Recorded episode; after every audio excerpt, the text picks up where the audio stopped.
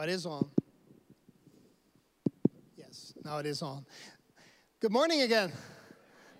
Uh, so excited to be starting this, uh, this brand new series this morning, uh, The King and His Kingdom. How many of you are excited about this series? Yeah? Uh, just really looking forward to, uh, to, to digging into the Word of God and to understand really uh, who Jesus is as King over our lives. And uh, there's so much we can learn from, from Scripture about this, about this topic. And um, I want to build this morning on uh, what, we, what I shared about last week. Um, last week, um, uh, I, I, talked about family, that God wants us to be a part of family, that God always wanted a family. And if you weren't there, uh, make sure you watch that message. Uh, you can find it on YouTube or on, on uh, Instagram. Sorry, not Instagram, YouTube or on um, uh, Facebook. It's probably shared there as well, and on Vimeo on the website, of course. So uh, watch that because um, I think in the in the coming uh, few weeks and months, you'll see more and more what it means to truly be a church family uh, instead of a organization that we that we're part of, or a, a, building that we go to, or an institution that we're, we're registered to as members. No, church is so so much different. Church is really God's family here on the earth, and I want to kind of unpack that in these coming few weeks, and we'll have a few guest speakers uh, involved in that as well. And it's going to be powerful, powerful series. So make sure you don't miss uh, any of the messages these coming few weeks because it will really help you build a strong, strong foundation to your faith. I truly believe that. So, um, so what I really believe when I look at the words of the Bible is that uh, from the beginning of time, that God always wanted to be king over the world. He always wanted to be king over the world. It was always his plan. And, um, you know, something got mixed up there. Some, something, you know, some issues started happening, but he always had that uh, desire to be king over his, uh, the whole of creation. Um, and not through manipulation, not through power, uh, power play or politics or any of, of, of that. No, he wanted to be king over, his, over the universe and over the world through relationship. God wanted to work through relationship, through a family relationship with his subjects. We get to be children of the Most High God. And out of that family relationship, He builds His kingdom. And that's a little bit of a problem for most of us because when we think of, of, of human kings and when we think of, you know, um, any other people who have power, um, we get a real weird and wrong picture of who God is as, as the king of the universe, as the king of the world. Um, because sometimes we think of, you know, uh, we think God is like uh, like a mean God he's ready to beat us up or something like that. That's not the picture that the Bible truly gives about who, who God is and how he, how he actually wants to be king over this whole world. And I want to help you today to kind of see, to kind of show you um, what he has in what he has in mind. Uh, but when you look at the Bible, when you look at the earliest pages of Scripture, you see that uh, there, um, there have been a couple of issues that happened in human history. There have been a couple of rebellions that basically took place throughout human history uh, that uh, basically uh, through those rebellions, humankind said, no, uh, we don't want you to be king over, over us. We, we, we want to decide ourselves um, how we live our lives. We want to uh, make our own decisions rather than involving God in those decisions and allowing Him to really be, be Lord over, over everything. And just going back to the first uh, couple of chapters of Genesis, the story of Adam and Eve. I think most of us, we know the story of Adam and Eve. And I believe that there were a, liter- a literal couple in the world that, um, that were there, and, and we can all trace our lineage back to them. But these two people, they, they were supposed to live in family relationship with God in the Garden of Eden. That's the picture that you see painted in those first chapters. But then somehow, you know, God tells them to not eat from the fruit of the tree of the knowledge of good and evil. And, um, and he says, you know, you can eat of any tree in a garden, just not this one. But then what happens is that uh, the serpent comes, and it's actually, you know, a, uh, a spiritual being there that is trying to deceive Adam and Eve to actually eat from that tree and to basically tell them, hey, you know, once you eat from this fruit, you'll get knowledge of good and evil. You don't need God anymore. You could be your own God. And it kind of sounded attractive to them, so they ended up eating from this, from this tree. And um, instead of having God as their moral compass, they wanted to be their own moral compass. And pretty much all the pain and all the suffering, you see in the world today is a result of that wrong decision that our forefathers made. You see in um, Genesis chapter 6, the flood, you know, the, basically the time of Noah, when God tells Noah to build a, build a ark to escape the flood. But in, in that time, uh, there's another human rebellion that takes place, and it actually is described like this in Genesis 6, verse 5. The Lord saw that the wickedness of man was great in the earth, and that every intention of the thoughts of his heart was only evil continually. And somehow, um, Noah found favor with God because he actually longed to, to be with God and have a relationship with God. And so he, he decides to destroy the whole earth, all of humankind, because of this rebellion. Hopefully, that, hoping that it would get better afterwards. Well, it did for a while until, you know, chapter 11 in Genesis arrives. And you see here the story of the Tower of Babel.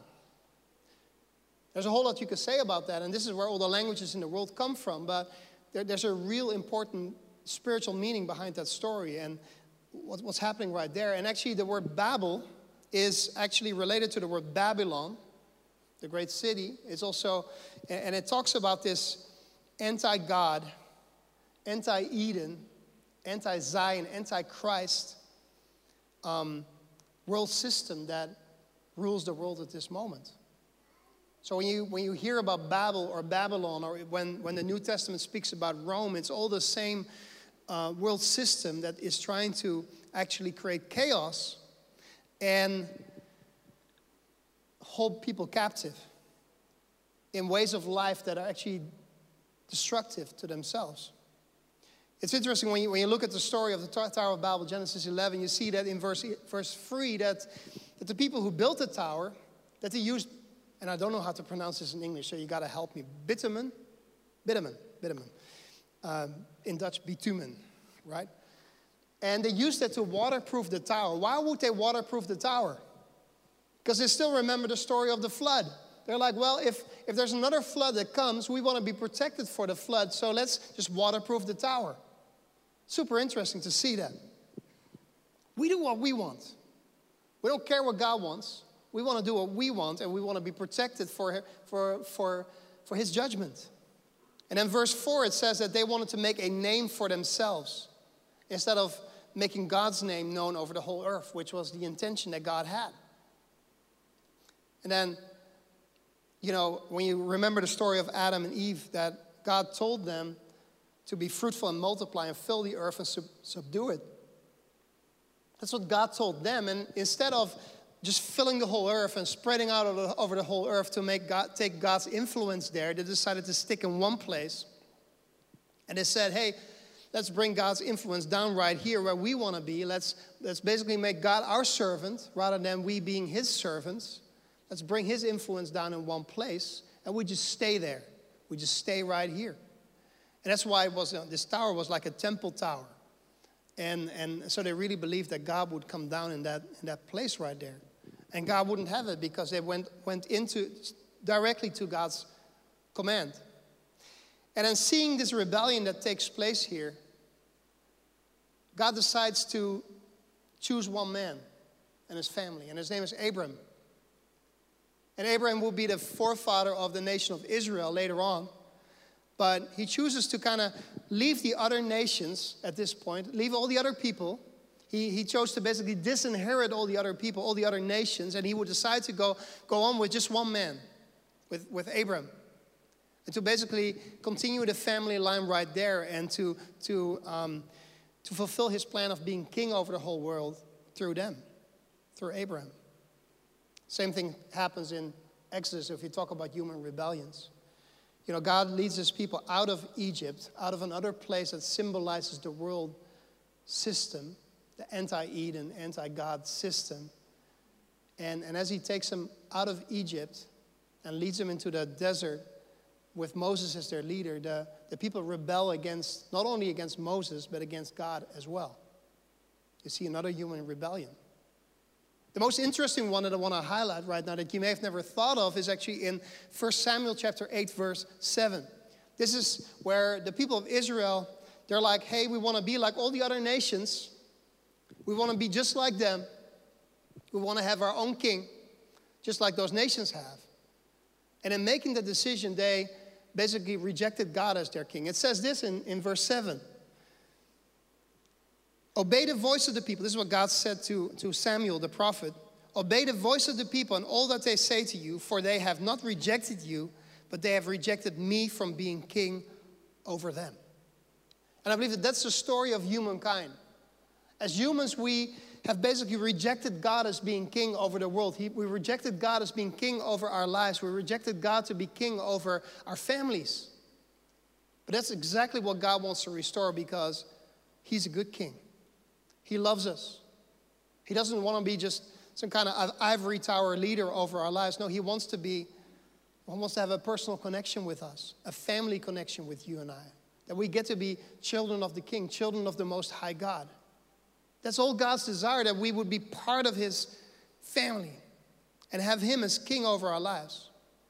When you think of the story of Jesus, you know, when Jesus is in the Bible, Jesus is depicted as the, as the Lamb of God. Well, when you think about a lamb, you usually think of, of an animal that's pretty weak. And Jesus went to the cross suffered and died on the cross for us. He suffered as a, as a sacrificial lamb. But the Bible also describes that he is like a lion, the lion of Judah. So he came the first time as the lamb, but he will return as the lion. The, the Bible describes it that in the future Jesus will come back. He will return as a lion. The suffering servant will become the conquering king. And in this season, God shows His great grace towards us. You know, he, he, he deliberately leaves time so that people of every nation, every tribe, every tongue can actually accept Jesus as their Lord and Savior, become part of the family, become representatives of God as well in this world. And He gives us grace so that we could bring as many people along into His kingdom until Jesus returns. If you weren't here at the, um, at the, uh, during the um, Thursday, the, um, um, or leaders' night, I, I, talked to you. I talked a little bit, talked a bit, little bit, little bit more about that. What that means. That God actually is King, and that He wants that kingship to be restored. You know, He shows grace in this season, but He will return as Judge on the earth. Zechariah 14 describes it like this. It's verse 3. Then the Lord will go out and fight against those nations, all those rebellious nations, as when he fights on a day of battle. On that day, his feet shall stand on the Mount of Olives. So when Jesus returns, he will return to the Mount of Olives. Then the Lord my God will come and the holy ones with him. On that day, on that day there shall be no light, cold, or frost. And there shall be a unique day which is known to the Lord, neither day nor night, but at evening time there shall be light on that day, living water shall flow out from Jerusalem. Amazing. Half of them to the eastern sea and half of them to the western sea. It shall continue in summer as in winter. Here comes. And the Lord will be king over all the earth. On that day, the Lord will be one and his name one. How many of you are longing for God to be king over the whole earth? I'm longing for the day that Jesus is king over this whole earth. You know what? Genesis chapter 19. If you have a Bible with you, I want to encourage you to look it up. Chapter 19 in the book of Genesis, uh, in the book of Revelation. It describes what it looks like when, when Jesus returns and when he will, will, will really return as king to this world.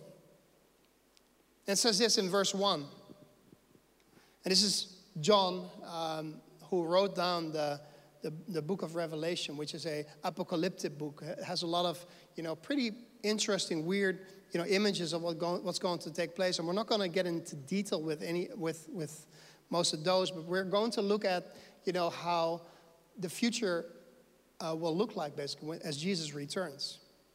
So John he he says this. After this, I heard what seemed to be the loud voice of a great multitude in heaven, crying out, "Hallelujah! Salvation and glory and power belong to our God." For his judgments are true and just. I'm so thankful that God's judgments are true and just. just. He's the judge over the whole earth. And you know what? when, when you think about that whole idea that God is the judge, what he's going to do is he's, he's going to make an end to everything that hinders love in this world. Anything that's in the way of God's love filling this whole earth. That's what's going to, to happen right here. That's what he describes right here. Verse 2 For he has judged the great prostitute. Now you wonder who's the great prostitute? Well, it actually speaks here about Babylon again. When you look at the, the book of Revelation, it, it talks about Babylon, was, which was kind of like a code word for, for Rome, which was the dominant power in those days. And again, we go back to that world system Babel, Babylon, Egypt, Rome. You know, all of those, they're, they symbolize the world system, the anti God, anti Eden, anti Zion, anti Christ world system that we have right here that basically enslaves people, which makes us work harder and harder and harder. It's a, it's a terrible taskmaster to be, to be under, it keeps people enslaved. It's like when you look at our society today, everybody's like busy, right? If you ask somebody how he's doing, what is the number one question, answer you'll get to the question? Busy. It means that you're under a yoke that you're so like under this taskmaster that you don't even know how to actually find peace in, uh, again, how to find rest again in your life. We got to come from under the influence of that taskmaster. It's a system also that calls evil good and good evil. That's exactly what you see happening in the world around us that, that evil things are called good and the other way around.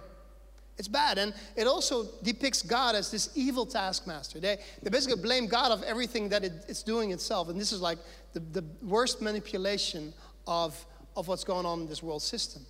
Because it points the finger at God. Yeah, see, God is a mean God. God hates these people, He hates those people. No, it's not God. God loves everyone. And God has an amazing plan. He wants us to be part of His family, He wants us to be restored, He wants us to be made whole. But the world system basically points the finger no, no, he's a bad God. You don't want to have anything to do with him. So they turn the whole thing on, they flip the whole thing around and calls what's evil good and what's good evil. It's bad. Verse 3. Once more they cried out, Hallelujah! The smoke from her goes up forever and ever from the city, which is basically called the great prostitute. And the 24 elders and the four living creatures fell down and worshiped God who was seated on the throne, saying, Amen. Hallelujah. And hallelujah means praise Yahweh, praise God. And from the throne came a voice saying, Praise our God, all you his servants, you who fear him, small and great.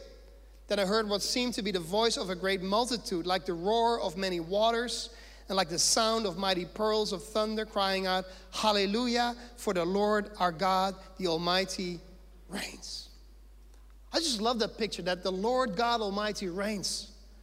God will reign as king over the whole earth. And no matter what people say that the churches are going empty or other things are happening in this world and that it's only getting worse, no, God will return and Jesus will return to this world. He will return as king. And he will be king over this whole earth. Because this word is true.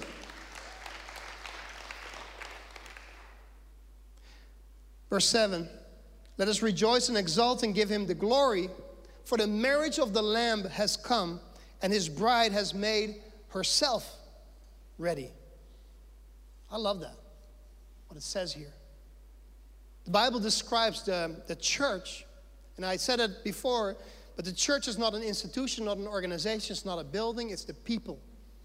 It's the ecclesia, it's the people of God called out from every nation and tribe and tongue. We're family. And here you see that um, the bride, the church, it has its own responsibility to make itself ready for the, for the marriage supper of the Lamb, for the, for the wedding that will take place between Jesus and his bride. He's preparing us for that. And of course, he gives us grace and power to make ourselves ready because we all have a responsibility to, to focus our eyes on Jesus, to, to start to live holy lives and, and everything like that. And this is not, a, not about a performance based thing. No, this is about a relationship because we love God so much and because of the power and the grace that He pours out in our lives, we're actually able to live in a way that pleases Him. But, but that's really what He wants, you know, that, that we make ourselves ready for the return of the King, for, for that moment where, you know, that marriage supper of the Lamb will, will take place. We make ourselves ready to meet the groom. And we all have our responsibility in that. And verse 8 says this It was granted her to clothe herself with fine linen, bright and pure, for the fine linen is the righteous deeds of the saints. I, I was thinking about that a little bit. You know, what, what does John mean with that? The righteous deeds of the saints. And I believe that this has everything to do with demonstrating our faith. You know, when Jesus saves us, when we become a new creation, when, when we are accepted by Him through His grace and, and when we put our faith in Him, none of that is work, work related. We don't get saved because of our performance. We don't get saved because of our works. We don't get saved because of any of those demonstrations that we, what we do. But when we have a relationship with Him, when, when His love flows in our hearts, we don't want to do anything else but show our love to, back to God, but also to the people around us in the church and outside of the church. So the righteous deeds of the saints are, are like the deeds that we do out of our relation, that flow out of our relationship with God. We have, we're saved by grace through faith, and works will follow. We're not saved by works. This is a very important thing for us to, to realize. And so we demonstrate our faith, we demonstrate our love for and our loyalty to Jesus. And verse 9 says this And the angel said to me, Write this Blessed are those who are invited to the marriage supper of the Lamb. Ah, I just think it's so powerful what it says here. Because if you look at the, at the Gospels, you see here that Jesus, right before he got arrested, right before he, he goes to the cross, he has one last meal with his disciples. Last Supper. You know, the, we all know the famous pictures. Get me a 20, get me a table for 24 people, and everybody's going to sit on one side. It's pretty interesting pictures always. I always think that's funny, but there's only three people who get it. You'll get it afterwards, okay? But when Jesus celebrates communion with his disciples there, when he takes of the bread and takes, uh, takes of the wine and, and they share it together, he, he points forward to, to another supper. He points forward to this supper, the marriage supper of the Lamb. He basically says, Hey, I want to prepare you for something that's coming. You are invited to God's table. You are part of His family because when we're, when we're at this table, we're part of His family. This is so powerful for us to realize. You know, church is so much more than a thing you do on Sunday morning. No, we get to be a part of God's family. And central to God's family is the table. That's why Jesus did this with his disciples. That's why Revelation 19 paints the picture of the future. You know, and if you don't like family, you got a problem because you will you have a huge family. Your brothers and sisters, right? I, think I talked about it last week. That, that, the person, you know, that's how, how more conservative churches sometimes use it, you know. Well, here's my brother, my sister, you know. We actually are brothers and sisters. The Bible is very clear about it. We're, we're family. And there's a table waiting for us. And that's why we decided as a, as a team also that, that we are going to reinst- reinstitute communion in our church on a weekly basis. We, we were doing it on a weekly basis maybe a year ago or so, and we felt like, hey, this has become too individualized. It's too much about me and, me and Jesus. And we're like, no, no, no. Com- communion is actually a community thing. We do this together. We, we want to make sure that when we gather together around the table of communion, that we actually celebrate our differences and celebrate our unity in Jesus, that we are one in Christ. So from next week onwards, we're going to have communion available every Sunday. Not every Sunday we're going to give a whole lot of attention to it. We do it every time when there's it's fitting. We'll do it. We'll make sure to talk about it and to, to explain the deeper meaning of that. But it's so amazing that you can gather around a table, not just with your friends or family, but also with people that you don't know that look different than you are. Because I'm so thankful that this church is a diverse church. that, it has people from Africa and Asia and Netherlands and, and Americas and all around the world, and we gather together in one place and we're one people where there's no disunity here. There's no brokenness here because we're in Jesus. We're one in Jesus Christ, and the table, the communion table, celebrates, celebrates that. So we will have it on a weekly basis in church. But I also want to tell you that we're going to encourage you, challenge you maybe even, to also take communion into your home. Because when you look at the picture of the old of the early church in, in Acts chapter 2, you see that uh, the, the early church they went from home to home and they broke bread. They had communion in their homes. They celebrated it there and, and, and actually on a weekly, maybe even on a daily basis sometimes. And they did it on purpose so that they would always be reminded of what Jesus had done for them that he died on the cross, that his blood was shed, that his body was broken for us. That Jesus would also return one day because it serves as a constant reminder that Jesus is going to return in the future. So we gotta actually put communion back in our homes. You know what? This is actually a biblical thing. That it, this happened in, in Acts chapter 2, and actually in the first couple of centuries of church history, this is what the believers did. They celebrated communion in their homes because they, they knew they were family. They were family of the family of God. They gathered together around the table. So we want to help you in these coming few weeks and months, um, show you what it means and how you do it. Because it's actually not a difficult thing. And, and as you have communion in your home, it's actually a, you prepare your family or your friends that, that you share your table with for the day that's coming when Jesus is going to return. It's a constant reminder that Jesus is coming back and of everything that he's done for you. And so we can be so thankful for that. I mean, I remember when my wife and I, when we started doing this for the first time with, with our, our, our boys. In the beginning, there was a little bit of pushback. No, do we, are we doing communion again today? But right now, it's like it becomes a normal thing. And, and if I ask them, you know, what it means, they can actually explain the gospel based on, based on the, the bread and the grape juice because we don't give them wine. They're nine years old. Don't worry.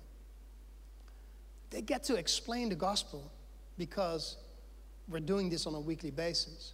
And you know what? When they when they grow up and maybe make some decisions that are not so smart, you know, and sometimes teenagers do that, and thank God we're, you know, still far away.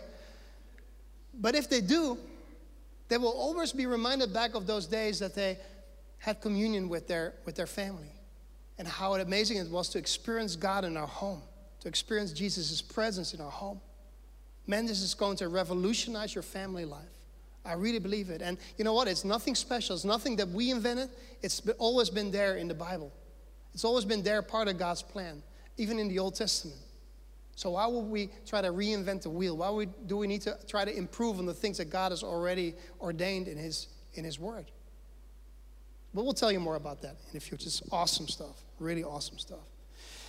Verse 9, second part, and he said to me, These are the true words of God. Then I fell down at his feet to worship him, but he said to me, You must not do that. I'm a fellow servant with you and your brothers who hold the testi- to the testimony of Jesus. Worship God.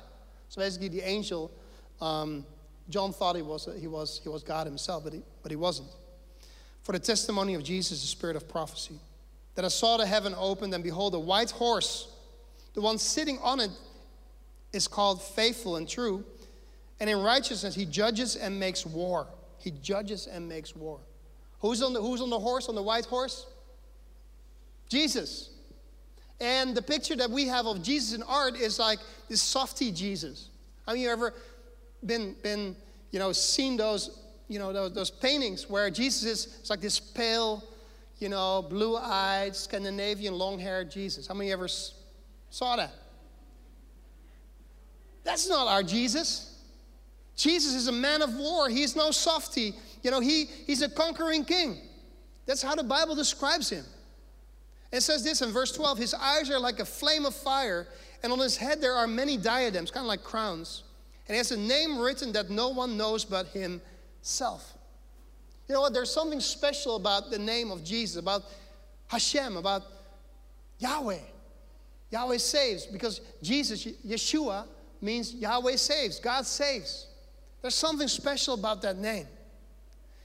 And, and we, we, we can be so thankful that we know his name, that we know the name of Jesus, and, and how he is God, and how he has this amazing plan with our lives. Verse 13, he's clothed in a robe dipped in blood, and the name by which he is called is the Word of God. In the Greek, it says logos, which means word. And you know what? If you look at the New Testament, it talks about the logos. By faith, we understand that the universe was created by the Word of God, was created by Jesus, basically, Hebrews says, by the logos. John 1 Verse 1 through 4 and then 14 says this In the beginning was the Word. And who's the Word? Jesus. And the Word was with God, and the Word was God. So he's divine. He was in the beginning with God. All things were made through him, and without him was not anything made that was made. In him was life, and the life was the light of men. And the Word became flesh and dwelt among us, and we have seen his glory glory as of the only Son from the Father, full of grace and truth. So, this passage shows us that Jesus was already there, like at the beginning. Jesus wasn't a created being, he was always already there. As too often we think that the story of Jesus starts in the manger, or even with the like with the, when Jesus was conceived by the Holy Spirit. No, Jesus was already there. He's been there from the beginning of time. And it's so clear here. Everything was Everything that you see created in this created world, it's by the Word of God. It's through Jesus. And the story in Revelation 19 continues in verse 14. And the armies of heaven, arrayed in fine linen, white and pure, were followed, were following him on white horses. From his mouth comes a sharp sword, and with which to strike down the nations, and he will rule them with a rod of iron. He will tread the winepress of the fury of the wrath of God the Almighty. Aren't you thankful that we still have an opportunity to respond to Him? That all the nations of the world who turn away from Him still have an opportunity to respond to Him and actually become part of God's family until He returns as the conquering King. On His robe and on His thigh, He has a name written King of Kings, the Lord of Lords. The King. He's Lord. That's who Jesus is. When I looked a little bit more at, at, some references of what's going on right here. He has his, the name written on his robe, but he also had it written on his thigh. And when somebody sits on a horse, basically, eye level will be what's here on the thigh, right? So you could easily see the name King of Kings, Lord of Lords. That, hey, this is actually the one we were waiting for. This is actually the one who who will, man, uh, who will usher in the kingdom of God on a global scale. But there's something else to it with the thigh. You notice one story in the Bible of, of Abram, we already talked about Abram and how God decided to work through him in, in, in, creating this nation, the nation of Israel as we know it today. Um, Lord, God's people, they have a special place in, in the Bible. But Abraham and Sarah, his wife Sarah, they weren't able to get children together. And the promise was that he and Sarah would get a son. But before that, um, oh yeah, so um, so after after time, he you know, he um, they actually get a child, and his name is Isaac, a son that's called Isaac. And and they're like they're very careful to pick out the right wife for their son. I know some of your parents, you would love to do that for your sons. Those were different days. Sometimes this is not even a bad thing. Just saying. So Isaac had to find a wife, and particularly a wife not from the area where they lived, because area where they lived, there was a lot of idolatry, and they didn't want to have that, you know, that, that idolatrous influence in their family. It had to be somebody that they, they could trust. So he, so he asked his servant, and he basically tells him to go and look for a wife back where Abraham came from. And then this odd thing happens. He's, he says to his servant, well, place your hand on my thigh as, as a promise, basically. Why would he put his hand on the thigh of Abraham? This is like the closest place that, that is still not too awkward to Abraham's reproductive organ. I'm sorry, I have to tell this.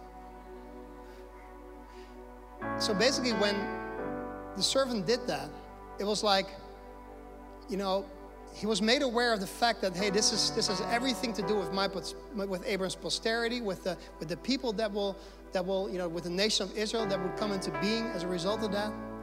And and I'm basically swearing by my posterity this will all go well. So he puts his hand on the thigh. And here you see the same thing happening again. On his thigh is written, King of Kings, Lord of Lords. In other words, God wants us to be a part of his kingdom. He wants us to be a part of, he wants us to be subjects of his kingdom, but he does it through family because this represents his posterity. Jesus is spiritual posterity. We can be children, sons and daughters of the Most High God. And he's inviting you and I into his family, into his own family. Which means that sometimes you and I, we make mistakes and we think, well, God must, but certain, certainly, but right now, He must kick us out of, his, you know, out of the church, out of a relationship with, with Him. But He's our Father. He's not going to do that. He's not going to dis- disinherit you. He loves you. But He's inviting you back into the relationship.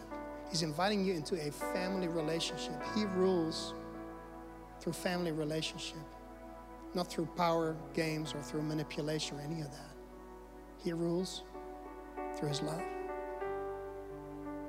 I believe that that's something that God wants to remind you of today. And we read this verse in Revelation 19, verse 9, that says this Blessed are those who are invited to the marriage supper of the Lamb. And guess what? We're all invited. We're all invited to the marriage supper of the Lamb. God is inviting you in. Maybe you've already made the decision, said, Hey, Lord, yes, I'm yours. I want to be loyal to you, Jesus. I want, I want you to be my Lord. I want you to be my King. I want, want to be part of your family. And maybe you're here today and you've never made the decision to become part of his family. And, and today in your heart, you could make that same decision as well. He is inviting you in. And as he invites you in, he's sending you out to represent him, to invite others into his family. Because God wants His family to grow with your friends, your family members that are far from God at this moment.